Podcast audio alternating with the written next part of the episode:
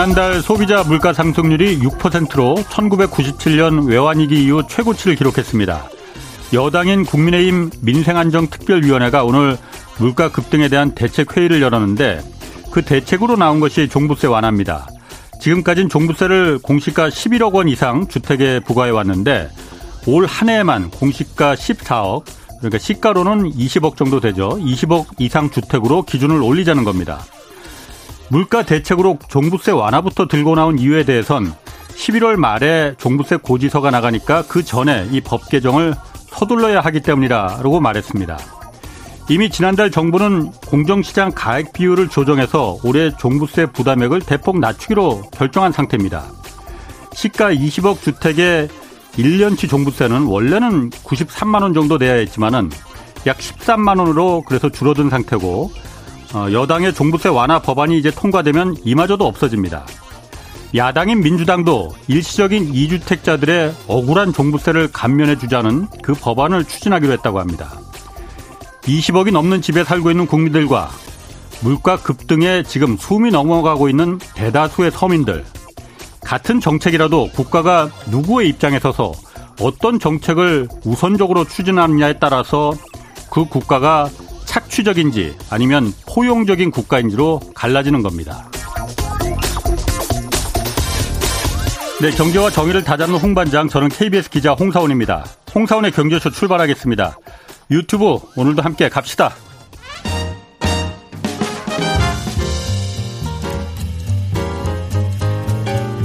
한마디도 버릴 게 없는 귀한 정보만 전해드립니다.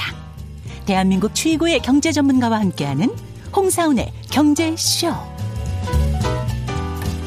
네, 물가 폭등 기세가 무섭습니다. 앞으로는 기름값 그리고 곡물값이 문제라고 하는데요. 그래서 오늘 이 내용 좀 자세히 분석해 보겠습니다. 박정호 명지대 특임 교수 나오셨습니다. 안녕하세요. 예, 안녕하세요. 엄청 덥죠, 밖에? 예, 오늘 엄청 덥습니다. 더 더우실 것 같아. 저는 살을 좀 빼야 되는데 말이죠. 자, 국제 유가. 예. 어, 지금 제가 쭉 한번 오기, 들어오기 전에 보니까 6월 초에 122달러 이렇게 막 그 배럴당 120달러 정점을 찍고 지금 좀 내려오고 있는 추세 아니에요? 어떻습니까? 네, 맞습니다. 예, 또 내려왔다가 요 근래 한 며칠은 아. 또 조금 올라가긴 했습니다. 아. 유가라는 게 워낙 매일 변동폭이 네. 크고요. 네. 요즘같이 국제적인 정세가 불안정할 때는 변동폭이 더욱더 큰 건 사실입니다. 네. 그럼에도 불구하고 국제적으로 새로운 어, 석유 즉 원유 수급의 방편을 모색하는 과정에서 음. 어, 국가들마다 좀 증산 규모를 조금씩 늘려온 곳들도 있고요. 네. 그리고 전 세계적으로 석유를 가장 많이 사용 사용하는 중국이라든가 음. 아니면 미국이 어, 석유를 그동안 받아 쓰는 그 공급처를 다변화하는 데 일부 성공을 했다라고 보셔도 됩니다. 예. 어, 사실 뭐 2017년, 18년, 19년 때까지만 하더라도 음. 미국은 베네수엘라는 경제 제재뿐만 아니라 베네수엘라산 석유는 미국에 반입이 안 되게 막았거든요. 음, 빨간 딱지를 붙였죠. 맞습니다. 근데 요즘 이제 아주 친해진 상황이에요. 아.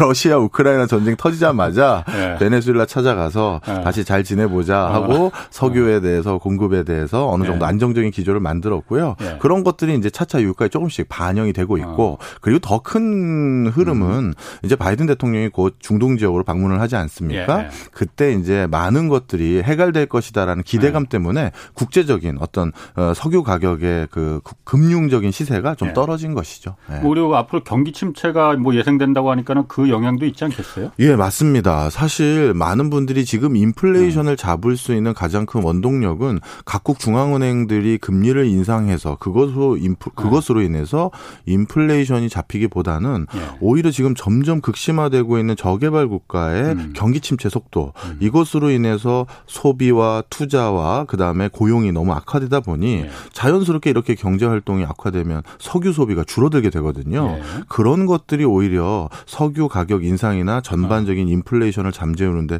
조금 기여 기여할 것 음. 같다라고 어, 진단하는 분들도 계시긴 합니다. 음. 아니 그런데 제가 네. 이게 국제 유가가 이게 어떻게 그 국내 유가에 반영되는지 사실 그 메커니즘을 좀 제가 알고 싶더라고요. 네. 왜냐하면은 국제 유가가 아까 6월 초로 정점으로 해서 조금 네. 조금씩 계속 내려가고 지금 100달러 초반까지 내려갔잖아요. 예, 예. 120달러에서.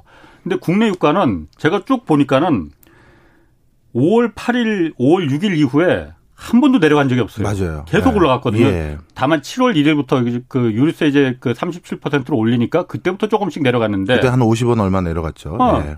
하여튼 7월 1일 국제 유가는 내려가는데 국내 유가는 15일 한 장도 안 내려갔거든요. 예. 이게 어떻게 해서 이렇게 되는 건지. 예.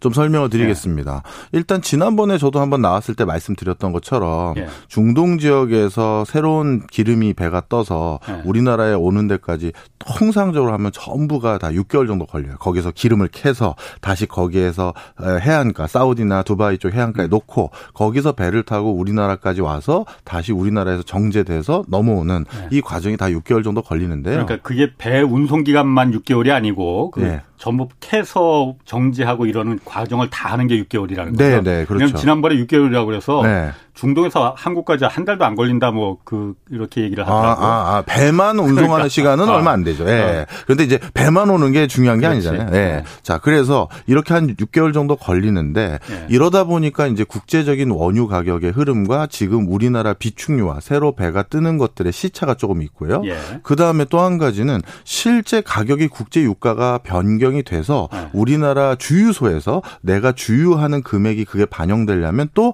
한 2, 3주 정도 걸리는 게 통상적입니다. 예. 예. 예. 그러니 이 시간차가 또 있고요. 또한 예. 가지가 있는데요.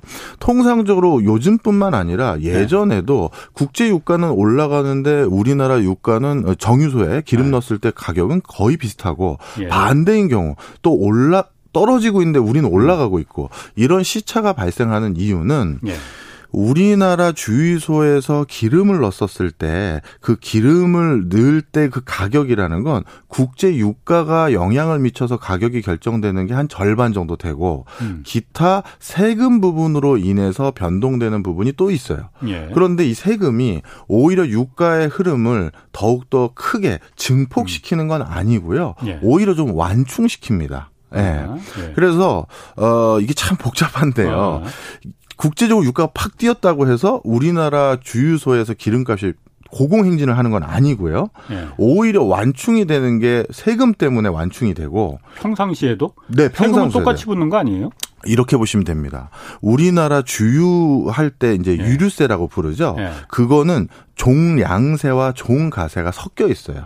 예를 들어서 음. 국제 유가의 가격에 의존해서 변화되는 종가세에 해당되는 경우는 음. 관세 3%하고 부가가치세 정도가 음. 종가세에 네. 해당되는 네. 거고 그다음에 량 리터로 하는 어. 것들 이런 음. 양적인 거는 가격과 반드시 연동되는 건 아니거든요. 음. 이게 뭐 에너지, 환경 이런 주행세 이런 것들이 여기 예. 들어가는데 이런 게 여러 가지 중첩되다 보니까 예. 그러니까 유가에 비례해서 똑같이 움직이는 게 아니라 예. 약간 이게 더 묵직하게 움직입니다. 음, 예. 그래서 우리나라는 사실 사실 여기 계신 분들이 지금 청취자분들이 동의 안 하실 수도 있는데요. 음. 이 세금 때문에 전반적으로 주유소에서 내가 기름 넣는 가격이 높아진 건 사실이지만 예.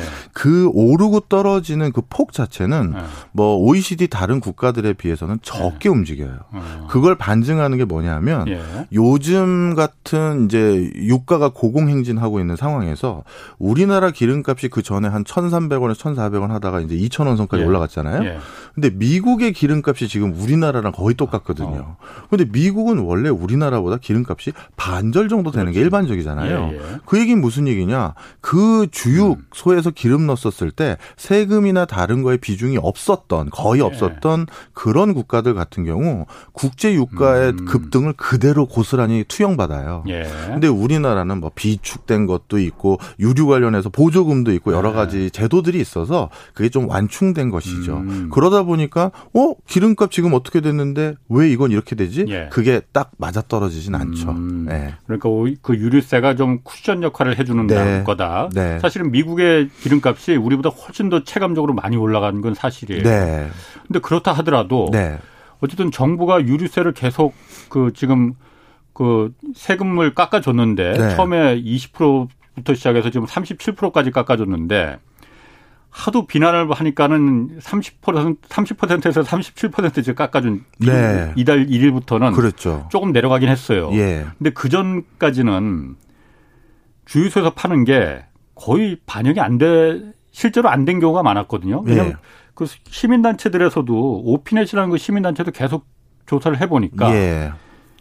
이게 전국의 주유소에서 66%는 그 1원도 안 내렸다는 거예요? 네. 어떻게 이, 이게 가능한 건지 사실 그래서 세금을 깎아줬는데. 예, 맞습니다. 그래서 산업통상부에서도 예. 이렇게 분명 할인할 수 있는 여러 가지 요소를 줬음에도 불구하고 예. 일선의 주유소에서 이걸 제대로 반영하지 않는 것을 관리 감독하겠다라고 해서 지금 뭐 사찰에 들어갔다고 봐도 과언이 아니거든요. 예. 아마 많은 주유소 업계는 그게 이제 개인 기업이잖아요. 아, 그러니까 예. 그러다 보니까 지금 같이 기름값 올랐다라고 하면 많은 소비자들이 어 내가 원래 자주 가던 주유소에서 리터당 뭐 2천 얼마씩 음. 나와도 이 수용성이 높아지는 거죠. 그러다 보니까 기름값을 낮추지 않고 지금 이 수준을 그대로 받아들이겠지 하고 버티는 구조가 있다 보니까 예. 지금 이렇게 실질적으로 낮췄어도 되는 이유가 있음에도 불구하고 예. 안 낮춘 그 주유소들을 예. 정부 차원에서도 지금 뭐 여러 가지 조사하고 있는 걸로 알고 있습니다. 근데 그게 강제성이 없다는 거예요. 그 맞아요. 강제성은 없습니다. 어. 세금을 깎아주더라도 산자부나 이쪽에서 할 수 있는 거라고는 자 우리가 세금 좀 깎아줬으니까 주유소 알아서 좀 담합하지 말고 담합하면 그 물론 당연히 그건 법적인 제재를 받으니까 좀 내려라 내려달라 달라는 거죠 요청하는 것밖에 없는데 예. 근데 이거는 또 이렇게 생각할 수가 네. 있어요. 저도 기름 넣고 어 하루 뭐 운전하고 다니는 사람 중에 하나로서 예. 주유소 사장님들께 섭섭하긴 한데 예. 그분은 이제 개인 사업자잖아요. 주식회사로 예. 몇명 그렇죠. 동업을 예. 하던 간에 예. 내가 내 가게에서 이거를 음. 얼마 받고 파는지는 사실 그분들의 어떤 그렇죠. 권리도 있거든요. 네. 그러다 보니까 이게 뭐 전반적으로 조금 경쟁적으로 서로 깎아주자라는 구조가 되면 되는데 음. 어, 주유소 업계에서는 지금 이렇게 기름값이 높은 상황임에도 불구하고 예. 굳이 기름을 넣고 차를 끌고 다녀셔야 되는 분들에게는 이 기름이 반드시 필수제일 것이다. 맞습니다. 예. 그러다 보니 가격을 인하한들 올린들 반응 큰 매출의 변화가 없고 오히려 예. 올리는 것이 예. 자신들의 매출에도 아니면 낮추지 않는 것이 예. 매출에도 도움이 된다고 판단하신 행태인 것 같아요. 그리고 뭐 당연합니다. 네. 제가 주유소 사장님이라 하더라도 네. 당연히 기름값 안 낮춰도 어차피 다 팔리는데 굳이 낮춰서 세금까지 정부에서 깎아줬는데 낮출 필요가 있겠느냐. 내가 먹는 파이가 더 커지는데. 자, 그러면은 그러니까 지난번에 제가 오프닝에서도 잠깐 뭐한도 차례 언급했지만은 네.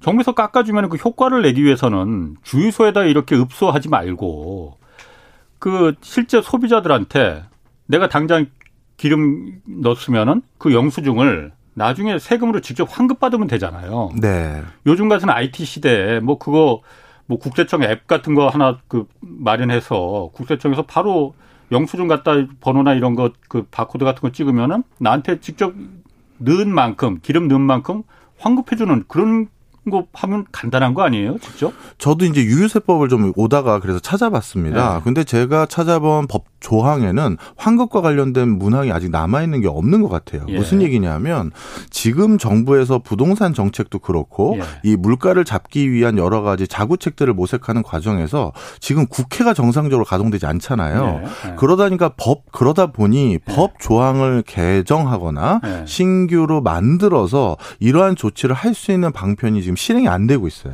아 유류세 환급도 그 법 개정이 필요한 제가 그런 것 같아서 어. 왜냐하면 법의 흔적이 남아 있어서 환급률을 조정할 수 있다라고 한다면 예. 그런 거 같은 경우는 마치 우리 어 DSR하고 LTV 조정했던 것처럼 아, 예. 그런 개수 조정은 정부의 시행령이나 이런 것들로 그렇지. 해결이 되잖아요. 아, 예. 그래서 이것도 충분히 그 정도로 적용해서 어떻게든 아. 유가 부담을 낮출 수 있을 것 같은데 예. 아마 제 소견으로는 어 유류세법이 최근에 개정되는 과정에서 예. 예전에 그렇게 그 저 뭐죠 차, 차상위 소득계층에게 아. 어 주류비 좀 지원해 줬던 제도가 있었던 적이 있어요. 2008 2018년도쯤에 네. 그때 있었던 문구가 지금 없는 게 아닌가. 아. 안 그러면 진짜 말씀하신 것처럼 카드 냈을 때 네. 물론 환급 받는 방법도 충분히 있거든요. 그래서 환급 자체가 논의가 안 된 첫 번째 이유가 법에 그 조항이 음. 없는 게 아닌가라는 의구심을 하나 갖게 되고요. 예. 두 번째가 있습니다. 뭐냐하면 법이라는 것은 어 그런 제도를 실행하게 하는 것도 중요하지만 예. 그것으로 인한 어 부작용이 유발되는 걸 막아야 되는데 음. 전 세계적으로 주류 그 뭐랄까요? 그 환급을 유류 받, 아 유류 죄송합니다. 주류가, 아니라 유류죠. 죄송합니다. 유류 환급을 받는 네. 예, 그런 제도를 좀처럼 시행하지 않는 이유가 네. 이게 편법이 좀 있습니다. 아. 어, 뭔지 아시죠? 남의 그렇게. 카드로 하고 그러네. 예 그런 네. 것들이 있거든요. 그러다 보니까 사실 그렇게 정부 당국에서는 선호하는 전략은 아니에요. 음, 그렇구나. 그런 부분은 좀 있을 수는 있을 네. 것 같아요. 일부라도. 네. 어쨌든 그런데 지금처럼 지금의 방법은 정말 아닌 것 같아요. 그렇죠. 왕서방이 다 먹고 세금은 세금대로 국민 세금은 세금대로 낭비되는 꼴인데 네. 이거는 정말 아닌 것 같다는 생각은 좀 들어요. 자 그리고 지금 37%까지 유류세 인하돼 있잖아요. 네. 그래서 지금 정치권에서 이게 너무 그 인하폭이 국민들이 체감하지 못하니까 그럼요. 50%까지 좀 낮추자. 근데 법정으로 낮출 수 있는 최대한도는 37%라면서요. 맞습니다. 50%까지 유류세 인하하는 거는 이건 좀 어떻게 보십니까? 충분히 지금 그것도 검토할 수 있을 만큼 네. 우리가 물가를 잡아야 될 시점이긴 맞습니다. 근데 네. 그것도 지금 논의만 되고 있는 게 국회가 정상화되지 않았던 게 있고요. 네. 이렇게 보시면 좀 더 이 지금의 우리 세금 비중을 쉽게 이해하실 수 있을 것 같은데요. 전 세계적으로 우리나라 주유소에서 우리가 1리터 는 금액이 이게 도대체 어느 정도 금액이냐 비교를 해보자라고 했었을 때요. 어, 우리와 비교될 수 있는 여러 OECD 국가들 중에서는 어, 우리 우리보다 높은 국가도 꽤 있고 낮은 국가도 꽤 있어요. 예. 유럽 같은 경우 주유소에서 리터당 넣었을 때 금액이 굉장히 높죠. 예. 물론 호주나 캐나다나 미국 같은 국가보다는 우리가 좀 어, 비싼 편이고요. 예. 그러니까 유럽의 일부 국가보다는 싸고 그 다음에 어, 미국이나 캐나다, 호주 같은 국가보다는 비싸고 요 정도 수준인데요. 예. 문제는 우리나라 국민의 소득 수준을 고려해야 되는 거죠. 음. 가처분 소득 대비 주유비에 대한 부담이 어느 정도냐 했었을 때는 어 OECD 국가 중에서 제일 높은 편에 속해요. 음. 그러다 보니까 어 그럼 우리는 비싼 주유를 우리 소득 대비 내고 있었던 건 분명하고 예. 그 비중이 대부분 세금이었거든요. 그렇죠. 물론 그동안 그 세금 가지고 허투루 쓴 거라고 생각하지는 않습니다. 거기 목적세가 많이 붙었어요. 뭐 그렇습니다. 뭐 교육세 뭐 여러 가지 예. 목적에 대한 맞아요. 환경 구축하고 네. 그 다음에 도로 증설하고 하는 분명한 목적세로 사용한 건 분명한데요. 예. 그런데 지금 같은 소나기가 올 땐 좀 피해야 되잖아요. 음. 예. 그러다 보니 그동안 우리 국민들이 OECD 네. 국가 중에서 다소 세금 부담을 많이 내왔던 건 사실이니까 네. 국회에서 좀 이런 건 반영해서 지금 비 올 때는 조금 낮춰줬으면 음. 하는 바람도 솔직히 있죠. 제가 또 한 가지 좀그 생, 그, 왜안 할까 이런 거 하는 거. 진짜 그 네. 기름값이 비싸서 피해를 보는 네. 계층들은 사실 뭐 그 막 5,000cc 막, 막 이런 대형 차량들 여러 대 굴리는 부자들이 아니잖아요. 그렇죠. 그보다 정말 화물 트럭 또 영업용 어, 생계를 위해서 필요한 어차피 어쩔 수 없이 차를 굴려야 되는 분들이잖아요. 네. 그럼 그 영업용으로 등록된 이 차량들은 그냥 유류세를 100% 그냥 한시적으로 좀 면제해 주고 나머지 일반 차량들은 뭐 좀 덜 깎아주면은 그게 더 효과적인 정책 아닌가라는 생각이 들거든요. 이렇게 모든 차량들을 다 일률적으로 깎아주면은 부유층들이 더 많은 혜택을 갖고 가는 게 맞는 거잖아요. 참 좋은 얘기시죠. 근데 아까 아. 그 환급제도하고 똑같은 부작용이 아. 있는 거예요. 아. 예를 들어서 산업용이다 아니면 대형 대, 대형 트럭용이다라고 예. 해서 누가 기름을 받아다가 음. 바로 바깥에서 다시 리세일을 할 수가 있는 우려들이 음. 상당히 많거든요. 예, 예. 그러다 보니까 오히려 저 석유류의 유통 예. 구조에 대한 어떻게 보면 음. 붕괴를 또는 훼손을 가져올 수도 있다라는 우려가 예. 전부터 지속적으로 음. 그 지적돼 왔던 건 사실입니다. 예, 예. 네. 그러니까 일가게그야말로 일탈이 네. 전체를 정책을 시행하는데 걸림돌을 그렇죠. 제공하는. 음. 네. 그건 그럴 수 있을 것 같습니다. 네. 자 그리고 또 하나 요즘 그핫그좀 핫한 소식이 러시아 원유가 하여튼 러시아 우크라이나 전쟁이 원유 공급을 붕괴시킨 거잖아요. 예. 그러다 보니까 지난주에 그 G7 주요 7개국 정상들이 모여서 어, 러시아 그 제재 방안 하나로 러시아산 원유에 대해서는 가격 상한제를 도입하자. 라고 했거든요. 예. 일단 가격 상한제라는 게 뭘 말하는 건지. 예. 가격 상한제라는 건 예. 국제적으로 어떤 가격을 정하면 그거 이상으로는 절대 받지 못하도록 하는 제도입니다. 예. 그러니까 가격이 천정부지로 올라갈 수 없도록 한다라는 게 하나의 특성이고요. 예. 그다음에 시장에서 형성된 가격보다 가격 상한제는 조금 더 아, 낮게 설정되는 게 있거든요. 예. 그러니까 예. 쉽게 얘기해서 러시아에게 지금 시장 가격을 제대로 받지 못하도록 일부러 낮은 가격에 해서 우린 니네 거는 사겠다. 예. 이렇게 강제하겠다라는 내용입니다. 그게 가능은 한 겁니까? 현실적으로? 어. 이런 그 어. 가격 상한제가 일어나면 예. 항상 일어나는 부작용이 교과서에서 저도 예. 학교 수업 때 가리키는 게 암시장이 형성된다고 얘기를 하거든요. 음. 이미 지난 6개월 동안 러시아산 석유에 대해서 많은 서구 열강 국가들이 보인 행태를 보면 예. 이게 쉽지 않을 거라는 걸 위로 짐작할 수가 있죠. 어. 프랑스 같은 경우 러시아 전쟁을 규탄하면서 사실 오히려 오히려 러시아산 천연가스와 석유를 오히려 더 많이 비축해서 더 많이 샀던 전례가 음. 분명 확인이 됐고요. 예. 그리고 독일 같은 경우도 한동안 밸브 잠그지 않고 본인들이 대안을 찾기까지는 오히려 러시아산 어, 천연가스를 더 많이 사용했었습니다. 음. 그러다 보니 이제 곧 겨울도 오는 마당에 예. 이런 과정에서 이렇게 가격 상한제를 만든다고 해서 그게 유지될 음. 것인지에 대해서는 상당히 많은 의구심이 있고요. 예. 오히려 교과서에 나온 그대로 항상 가격 상한제가 있었을 땐 암, 시장이 형성돼서 음. 오히려 뒷돈을 주고 다른 형태로 유통되는 게 많았거든요. 예. 지금 막지도 못했는데 가격 상한제가 있다고 음. 해서 막을 수 있다라고 저는 생각하지는 않습니다. 뭐 암시장뿐만이 아니고 지금 러시아산 석유가 러시아 경제가 별 문제가 없는 게 중국하고 러시아가 엄청 사들이고 있잖아요. 맞습니다. 싸니까. 맞아요. 훨씬 더 싼 값에 러시아 석유를 싼 값에 살 수 있으니까. 맞습니다. 이런 나라들이 다 동참해야만 이것도 러시아에 대한 제재가 효과를 볼 수 있는 거 아니에요? 맞습니다. 사실 경제 제재라는 것은 빈틈이 있으면 안 되는 거거든요. 네. 특히 이란이나 독일 같은 경우도 어, 빈틈이 일부 있었다 하더라도 그럼에도 불구하고 단연간 진행됐다니까 단연간 진행되고 나선 네. 경제 제재 효과가 좀 있었어요. 그런데 네. 러시아 같은 경우는 경제 제재의 효과를 발휘하기 참 어려운 게 모르겠습니다. 여기 계신 많은 분들이 동의 안 하실 수도 있는데요. 음. 저는 G2 국가 그러면 많은 사람들이 미국하고 중국. 중국을 꼽잖아요. 네. 저는 관점을 좀 달리하면 네. 미국하고 러시아여야 된다고 생각을 했, 했었거든요. 어, 왜냐하면 러시아는 이미 한물 좀 이렇게 쇠퇴하는 거 아니에요? 그러니까 뭐 경제력이나 이런 부분에서는 아. 그렇다고 생각하실 수 있는데요. 예. 어떤 나라가 예. 패권 국가가 되기 위해서는 예. 외부와의 교역 또는 교류 없이 음. 완벽하게 독자 생존할 수 있어야 되는데 예. 그러려면 두 가지가 자급자족이 되어야 됩니다. 예. 하나가 먹거리, 예. 곡물이고요. 두 번째가 바로 에너지예요. 근데 지구상에서 이 두 가지를 완벽하게 자급자족할 수 있는 나라는 딱 두 개밖에 없어요. 음. 미국하고 러시아. 입니다 중국도 이미 식량 수입 국가로 바뀐 지 오래됐고요. 예. 에너지 부분도 음. 마찬가지예요. 석유류부터 해서 예. 철광석은 전 세계 50% 갖다 쓰고요. 예. 자, 그런 과정에서 러시아 같이 자급자족이 가능한 나라를 예. 정말 크게 경제적으로 데미지를 주려면 전 세계가 그냥 똘똘 뭉쳐도 쉽지가 않아요. 그렇지. 근데 지금과 같이 굉장히 큰 바이어인 중국 그리고 예. 인도 예. 이런 또 이스라엘도 일부 러시아산 원유를 쓰고 있고요. 올리가르히라는 러시아의 재벌들이 1세대 재벌들은 전부 유대인들이에요. 네. 그러다 보니까 이스라엘하고 정말 돈독한 관계거든요. 아니 이스라엘도 러시아 석유를 지금도 써요 그러면? 지금은 조금 덜 쓰지만 초반에 어. 계속 썼었거든요. 어. 그래서 이러한 빈틈들이 많이 있는 상황에서는 사실 뭐 요원하다고 네. 봐야죠. 음.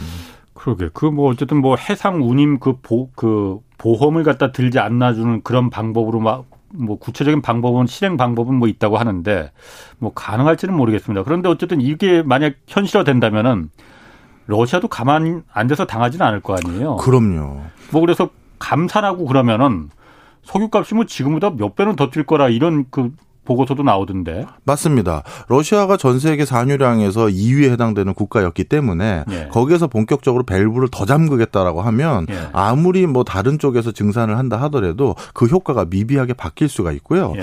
많은 분들이 그럼 아니 러시아산 석유는 지금 다른 예. 국가들이 대부분 안 쓰고 있는데 예. 그래봤자 중국이나 인도에만 영향 미치는 거 아니냐 이렇게 생각하기 쉬운데요. 어, 중국 같은 경우는 러시아산 석유를 수입해서 다시 정제해서 다시 파키스탄이나 이런 석유가 필요한 국가에 다시 팔아요. 그러다 보니까 직접적으로 러시아산 석유를 수입한다. 원유를 수입하는 예. 중국과 인도만 결부된 것이 아니라 만약에 러시아가 밸브 잠그면 정제해서 다시 제3세계로 유통되는 것들 이런 것들까지도 영향이 있기 때문에 다시 전 세계적으로 원유 가격은 들쑥들쑥 하겠죠. 아니 그러면 지금 중국의 그 러시아 석유가 판매 제재를 하는 게 다른 나라는 못 사지만 중국하고 인도는 그 말 안 듣고 그냥 싼 값에 한 30% 싸게 들여온다는 거잖아요. 네. 원유만 네. 원유 들여와서 정제해서 네. 휘발유 디젤유 만들어서 네.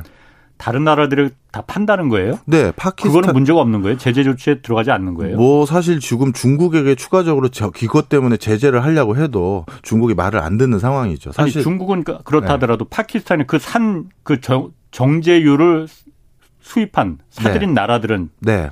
제재할 방법이 없죠. 예. 러시아산 음. 원유를 직접적으로 산 것도 아니니까요. 아. 다시 중국과의 경제 거래를 하지 말라고 해야 되는 건데 예. 말이 안 되는 상황이죠. 아. 그래서 친중 성향이 있는 대표적인 나라들인 파키스탄, 미얀마 등등은 예. 이미 그렇게 자신들이 부족한 석유류를 예. 수급받고 있는 상황입니다. 음. 음.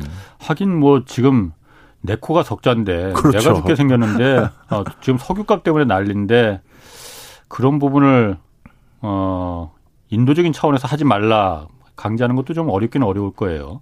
그런데 지금 JP 모건에서 이 그 분석 보고서가 만약에 러시아가 그 보복 그 이 가격 상한제 이런 제재 방안이 도입되면은 어 본격적으로 감산을 막 하기 시작하면은 석유값이 배럴당 지금 한 100달러 겨우 100달러 선까지 내려가는데 380달러까지 지금 예. 올라갈 거다. 예.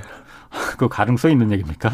워낙 석유라는 것도요. 아. 특히 겨울철에는 어 진짜 에너지 대란을 일으킬 수 있는 충분한 요인이 있기 때문에 네. 그럴 경우에는 뭐 예전에 오일 쇼크 때도 누구도 그렇게 단기간에 두세 배씩 오를 줄 몰랐거든요. 예. 그런 전례를 바탕으로 통계적으로 네. 가능하다고 얘기한 것 같고요. 네. 아또 한 가지 말씀드리면 네. 그 지금 후진국들에서 네. 가장 물가 상승을 많이 일으키는 아주 생, 뭐 민생 경제 요인 중에 하나가 냉장고가 꺼졌기 때문이에요. 그러니까 쉽게 얘기해서 예. 전그 뭐 달러가 없던 예. 원유 수급이 제대로 안 됐던 예. 전력이 제대로 가동이 안 된 거죠. 예. 그러니까 집에 있는 음식물들을 예. 저장하고 안전하게 보관하는 냉장고가 예. 가동이 안 됐겠죠. 어. 그러면 음식물이 다 부패되고 예. 그러다 보면 이게 우리 같은 가정집의 냉장고만 그런 게 아니라 예. 도매 냉장고들 큰 어. 식자재 유통상인의 냉장고도 마찬가지겠죠. 예. 그러다 보면 식자재들이 저장해 놓은 것마저도 예. 그 보관이 제대로 안 되다 보니까 음식류, 어, 어. 식품류가 더 가격이 뛰는 거예요. 예. 그러다 보니 지금 오히려 유가가 어 뭐 더 오르는 것이 다시 예. 곡물 가격 인상이나 이런 어, 다른 것까지 요인이 작용하다 보니까 예. 이번 가격 상한제 아까 말씀드린 예. 게뭐 미국의 투자은행에서는 그게 뭐 만약에 문제가 되면 예. 러시아가 밸브를 더 걸어 잠가서 300달러 이상까지 갈수 예. 있다라고 하지만 지금 여타 국가들이 경제 제재 동참할 생각이 있는 게 아니라 예. 우리나라에서 천정부지로 올리는 물가를 잡기 위해서라도 예. 석유를 제때 수급받아서 다시 전기가 돌 수 있도록 만드는 게 더욱더 음. 중요하다라고 인식하는 나라들이 음. 많아요. 그러니까 저는 300달러까지 가는 일은 네. 없을 것 같다. 음. 그 전에 그 제재 자체가 그러니까 무의미해질 그렇죠, 그렇죠. 예. 네. 그리고 지금 아까 미국 석유값 한국보다 지금 훨씬 더 비싸 체감적으로 더 느끼거든요. 네. 제 친구들 중에도 미국에 있는 친구들 아, 보면은 아, 예. 요즘 미국 기름값 진짜 장난 아니라고. 예. 어? 미국에서 이렇게 이민 몇십 년 왔는데 이렇게까지 기름값 비싼 건 정말 듣도 보도 못했다고 하는데 그러다 보니까 지금 바이든 정권 자체가 지금 흔들흔들한 거잖아요. 예. 13일부터 중동에 간다고 해요. 바이든 대통령이. 네. 이게 석유 더 수출해 달라, 증산해 달라, 이거 요청하 려고 가는 거 그죠? 맞습니다. 어. 그게 제일 큰 이유입니다. 네. 사실 지난번 OPEC 플러스 회의에서도 네. 분명 합의는 증산의 합의를 봤어요. 네. 근데 실행을 안 했었습니다. 그 이유는 음. OPEC 플러스에 어떻게 보면 대장 역할을 하는 사우디 쪽에서 예. 증산에 적극적인 동참은 안 했고 예. 오히려 전 네. 세계적인 불문율에 해당되는 예. 석유는 무조건 달러로 사야 된다라는 그 기조마저도 훼손하는 예. 앞으로 우리는 중국에게는 위안화를 받고 석유를 팔겠다 하겠다라고 공언하기도 했었었거든요. 예. 이런 것들은 사실 미국의 대척점에 있겠다라고 발표한 거나 똑같은 거예요. 예.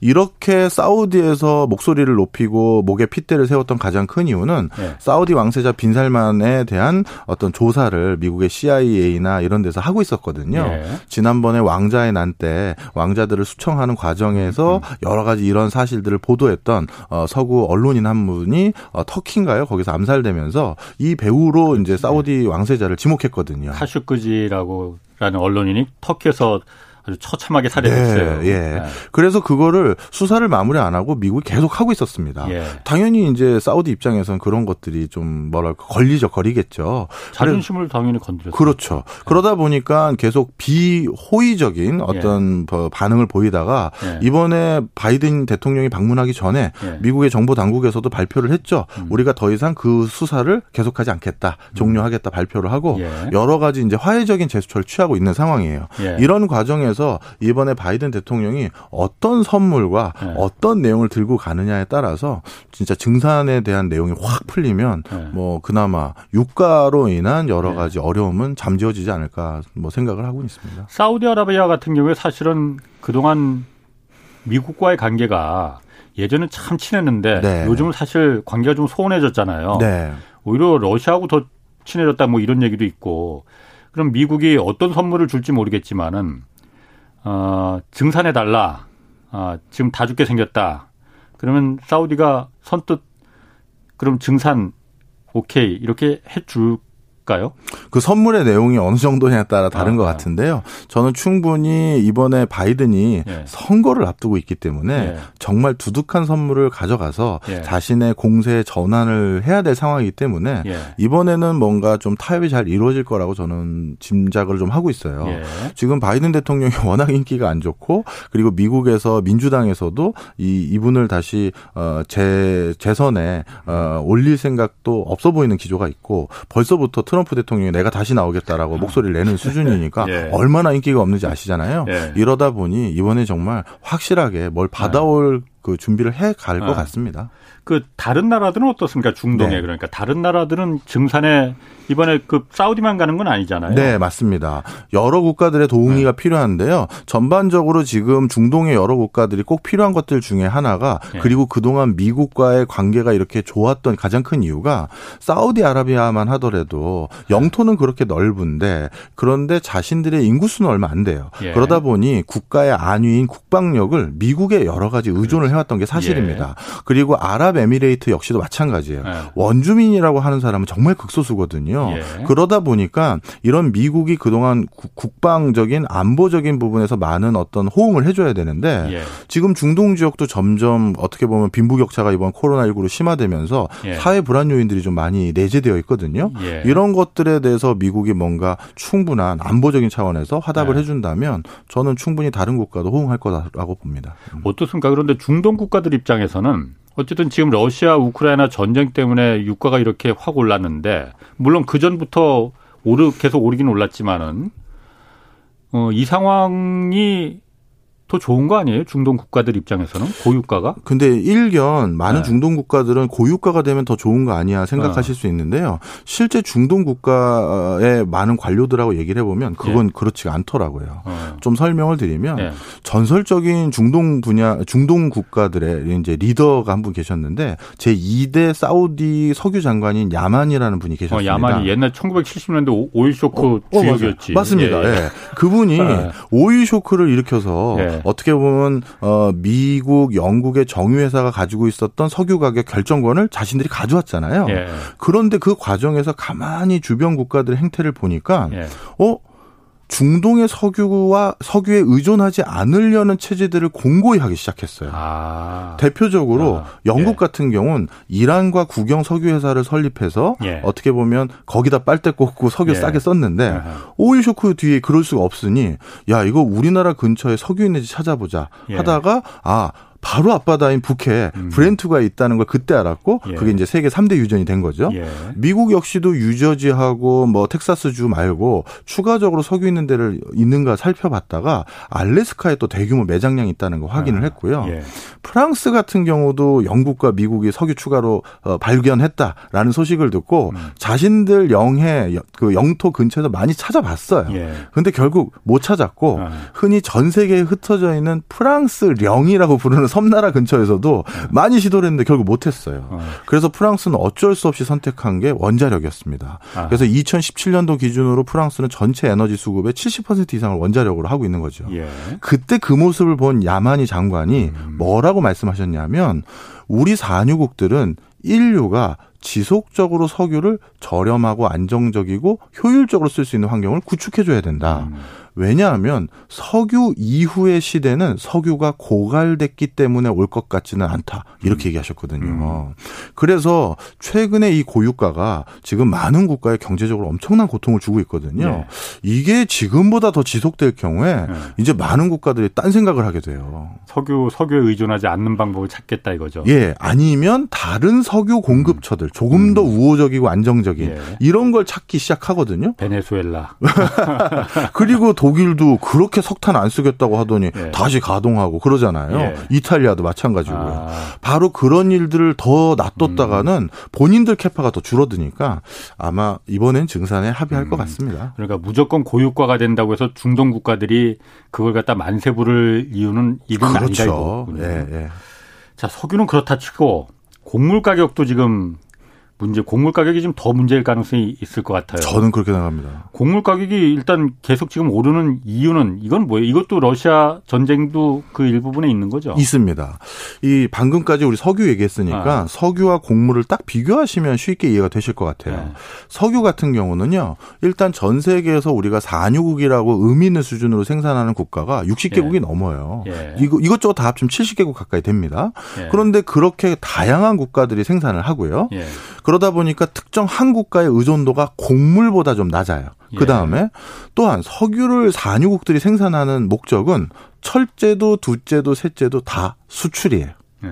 그러니까 전 세계 석유가 연간 9,800만 개럴 정도 생산이 되면 네. 그 중에 9,500만 개럴 정도가 다 수출이 됩니다. 네. 이거는 몇, 무슨 얘기냐면 수출을 해서 그래서 달러를 벌어서 자신들이 필요한 물품을 살려는 게 석유의 체계거든요. 예. 그러니까 석유라는 건 수출 금지, 수출 봉쇄 이런 단어는 나올 수가 없어요.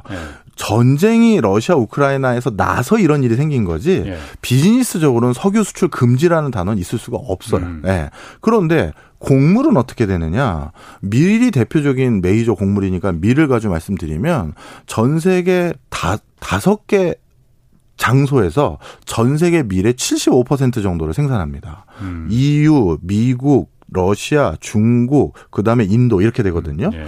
이 다섯 개 국가가 전 세계의 밀 생산량의 75%를 생산하는데요. 그런데 이 75% 생산된 것 중에 수출이 차지하는 비중은 얼마 얼마냐? 음. 불과 한 12%밖에 안 돼요.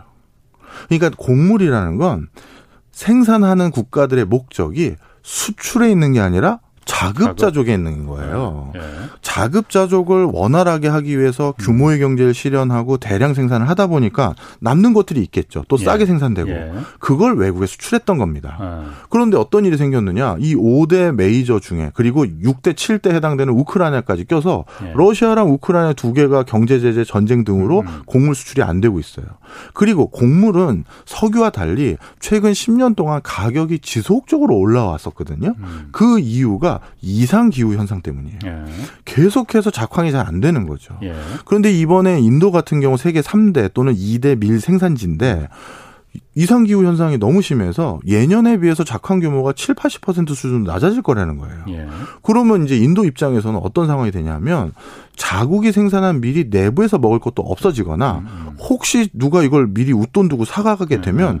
자신들은 어떻게 보면 경제 규모가 작은 국가다 보니 1인당 국민소득이 내국인들은 그걸 다시 못 사와요. 그렇지. 비싸져서. 예. 그래서 전 세계 5대 밀 생산지인 인도 같은 경우는 아예 수출을 당분간 금지하겠습니다. 네. 이렇게 된 거고요. 네. 기타 작은 생산 국가들이 한 뭐 27개가 있는데 이 27개 국가들이 뭐 지금 자기네들 농축수산물 수출을 금지하거나 정부의 허락 아래서만 일부 수출하겠다. 이렇게 바뀌어 버렸거든요. 네. 그러니까 세계적인 농산물 수출 국가들이 전부 수출 금지를 선언하고 있는 상황이 돼 버린 거예요. 아. 자, 그런데 석유와 달리 농산물은 갑자기 얻을 수가 없잖아요. 그렇지. 경작하고서 재배하고 그래야 되니까. 맞습니다. 네. 특히 곡물 같은 경우는 노지에서 재배하는, 즉 바깥에서 예. 재배하다 보니까 원칙상 1년을 기다려야 돼요. 예. 그러다 보니 석유류는 급하면 생산 여력보다 남은 거 증산해 주십시오. 음. 추가 시추해서 빨리 해 주세요 하면 몇 개월 만에 대응할 수도 있는데 예. 곡물은 그럴 수가 없어요. 예. 그러다 보니 지금부터 본격적으로 물가 상승을 견인할 요소는 곡물 가격이라고 진단을 하고 있는 어. 상황이고요. 어. 예전에 2007, 8년도, 2010년, 11년도 세계적인 곡물 파동이 일어났을 때를 돌아보면 예. 곡물은 방금 말씀드렸던 생산 주기에 사이클이 있다 보니까 예. 한번 곡물로 인한 인플레이션 유발되면 최소 1년 이상 그러니까 정확히 말하면 2년 가까이 어. 그 흐름에 휘말리는 경우가 많습니다. 겁니다. 어. 그러니까 이게 이제 시작되기 시작할 거라고 보는 거죠. 아니 지금 얘기 들어보면은 몇 년 전에 이게 저 유튜브에서 그 어떤 시청자가 이것도 꼭 박 교수님께 네. 좀 질문을 해달라고 했는데 몇 년 전에 왜 그 뭐 아랍의 형 아랍의 봄에서 뭐 그 제세민 혁명, 네. 뭐 오렌지 혁명에서 그게 다 근본 원인은 곡물이죠. 빵 부족해서 맞아요. 먹을 거 없으니까 혁명이 일어나서 정권이 뒤집어진 예. 거잖아요. 예. 그럼 이번에도 이런 곡물 곡물 가격이 높아지고 아까 말씀하신 대로 그렇게 되면은 이번에도 몇몇 신흥국이나 뭐 이런 나라들은 그런 혁명 까지는 아니더라도 매우 위험한 사태로까지 치달을 가능성은 없습니까? 네, 뭐 저는 사실 뭐 이런 예측은 저도 틀리길 바라죠. 말은 예. 하지만 근데 저는 그렇게 예상을 해서 연초부터 예. 몇개 방송에서 말씀을 드렸어요. 예. 근데 예. 이제 안타깝게도 그 사이에 실제 뭐 스리랑카에서도 예. 지금 반정비 수위가 일어났고요. 예. 그 카자흐스탄인가요? 거기에서도 또 한번 아, 대통령궁이 어. 전복되는 상황이 일어났었고 어. 지금 얼마 전에 이집트에서도 또 시위가 다시 일어났습니다. 시위 구호가 또 똑같아요. 빵을 달라요. 어. 네. 왜냐하면 이집트 같은 경우 우크라이나산 밀의 의존도가 50%나 달았거든요. 예. 그러다 보니까 다시 전 세계적으로 뭐 반정부 시위, 내전, 쿠데타 등등이 예. 일어날 요소가 많고요. 예. 거기다가 이런 먹거리를 저장하는 좀 전에 말씀드렸던 예. 냉장고마저 예. 전력 수급의 문제로 인해 꺼지다 보니 이게 더 심해질 가능성도 있다고 저는 생각을 합니다. 그럼 다른 나라는 그렇다 치 우리나라는 우리 사실 우리도 지금 밀 같은 경우에는 뭐 생산은 거의 안 되는데 거의 주식이나 마찬가지로 그렇죠. 예. 뭐빵 칼국수 다 밀가루니까. 그렇습니다.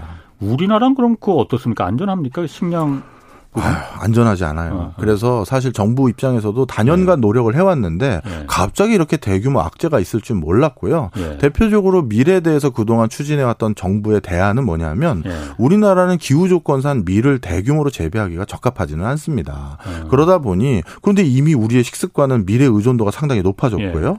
그래서 가루쌀이라고 해서 네. 어, 밀과 같이 형태로 먹을 수 있는 쌀 품종을 대량 생산하는 걸로 지금 품종이나 농가들을 보급하고 음. 있는 걸 하나 하고 있었어요. 예.